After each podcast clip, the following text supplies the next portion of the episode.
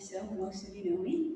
I think you all know me. Um, yeah, uh, as Brett mentioned, I, I work for a Conversation, which is in Campbell River, um, and not in a cultural position or anything, but um, yeah, just around everything I guess you do, and that kind of work is, is has that into culture. So just kind of sharing from my perspective. Uh, just a thoughts on that. I struggle to share given the weightiness of the situation. How can I, a white person, an outsider, speak to such serious issue? I do not know, and I never will understand the life that an Indigenous person lives and what they have fought through every day. The resiliency that many Indigenous people exert is beyond comprehension for me. With the announcement of the discovery of the 215 buried children at the residential school in Tecumseh has, for many, brought up the pain and trauma that may or may not have been pushed down and dealt with. The news was shocking, but unfortunately, not surprising. The trauma is not just from their own experiences, but from a society of intergenerational trauma caused by residential school, along with other outrageous policies of colonialism that can live in DNA passed from generation to generation. When trying to explain residential school to my six-year-old uh, six-year-old nephew, he did not understand. He could not comprehend the concept of residential schools because his life is so full of love, care, and acceptance. Unfortunately, many Indigenous children today are not so lucky. The church did that. The church sexually assaulted, whipped, beat, withheld food from, and killed 250 children, 215 children at Kamloops Residential School, along with all the other children at residential schools across Canada. Catholic, Anglican, Lutheran, Evangelical, it doesn't matter.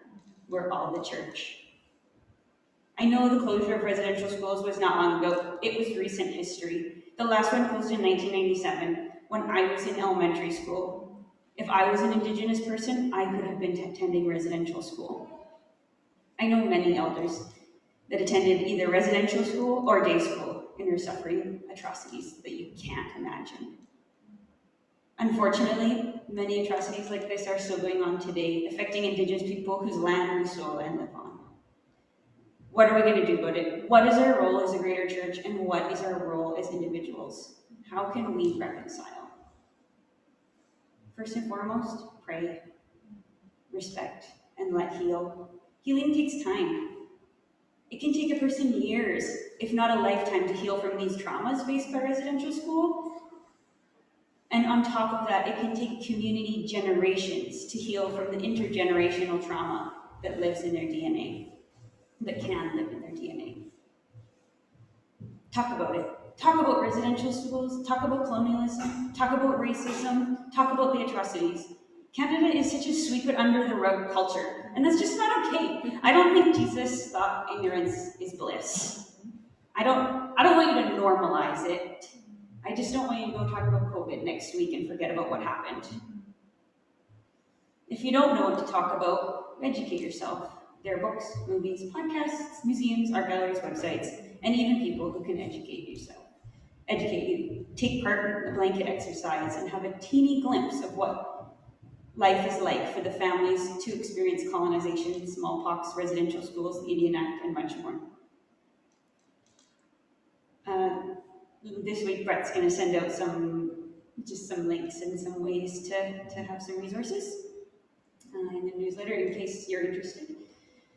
Um, residential schools not only abuse children, but the assimilation policies force children to forget their language, culture, traditions, and ways of life. These children were unable to connect into their home culture, and if they were, if they were lucky enough to return home. It's much easier to heal from trauma when a person is surrounded by their own culture. To support this process, we can learn about culture, Check out Indigenous section in the bookstore, buy some Indigenous art, support an Indigenous-owned business, attend a National Aboriginal Day event on June 31st. Show your support in a way, by showing your support in this way, you can help those who are teaching you through their art, dance, books, etc., to learn about their own culture and to share that with their community. The Truth and Reconciliation Commission sets out calls to action for the church that talk about educating, supporting Indigenous people and practicing their own culture. Sorry, educating the church, educating ourselves as the church. Um, supporting language revitalization, building relationships, having dialogue, and supporting healing. Finally, I want to say to remember that healing and reconciliation needs to be led by Indigenous people. Listen first. Um, I think uh, we can have a time of prayer, and I think maybe even just for the first minute, just to have a bit of silence and just to, um, yeah, kind of in the same way we do at Remembrance Day, just have that silence for those children that, yeah, the 215 children and the other children across Canada that have yet to be discovered, and then even the people who survived who are just living with that experience. And then, um, know if you wanted to pray first or you want me to pray. Or, You can pray.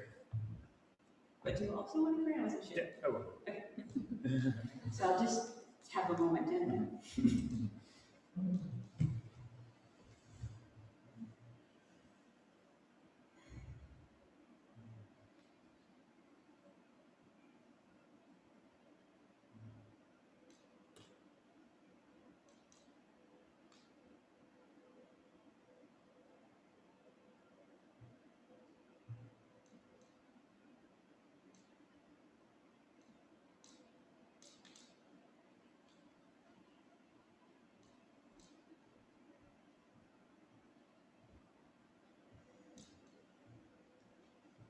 Jesus, loving and merciful Father,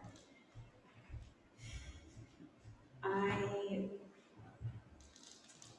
I thank you that you are gracious and loving and that you are so uh, powerful and all-knowing that you can heal these uh, people who are struggling, particularly the, the survivors that are experiencing trauma. um, this week and in the weeks to come, just, just bringing, bringing that back up in them.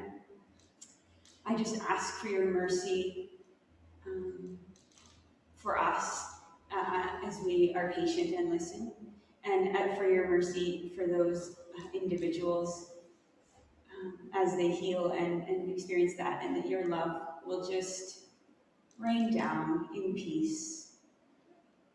Uh, yeah, I just ask that that though the journey is not short and not easy, um, you will continue to work with us and give us guidance on both sides about reconciliation and, and moving forward and and the next steps to take and, and patience and mercy and love and just all your fruits of the spirit that um, yeah are just poured out and, and can be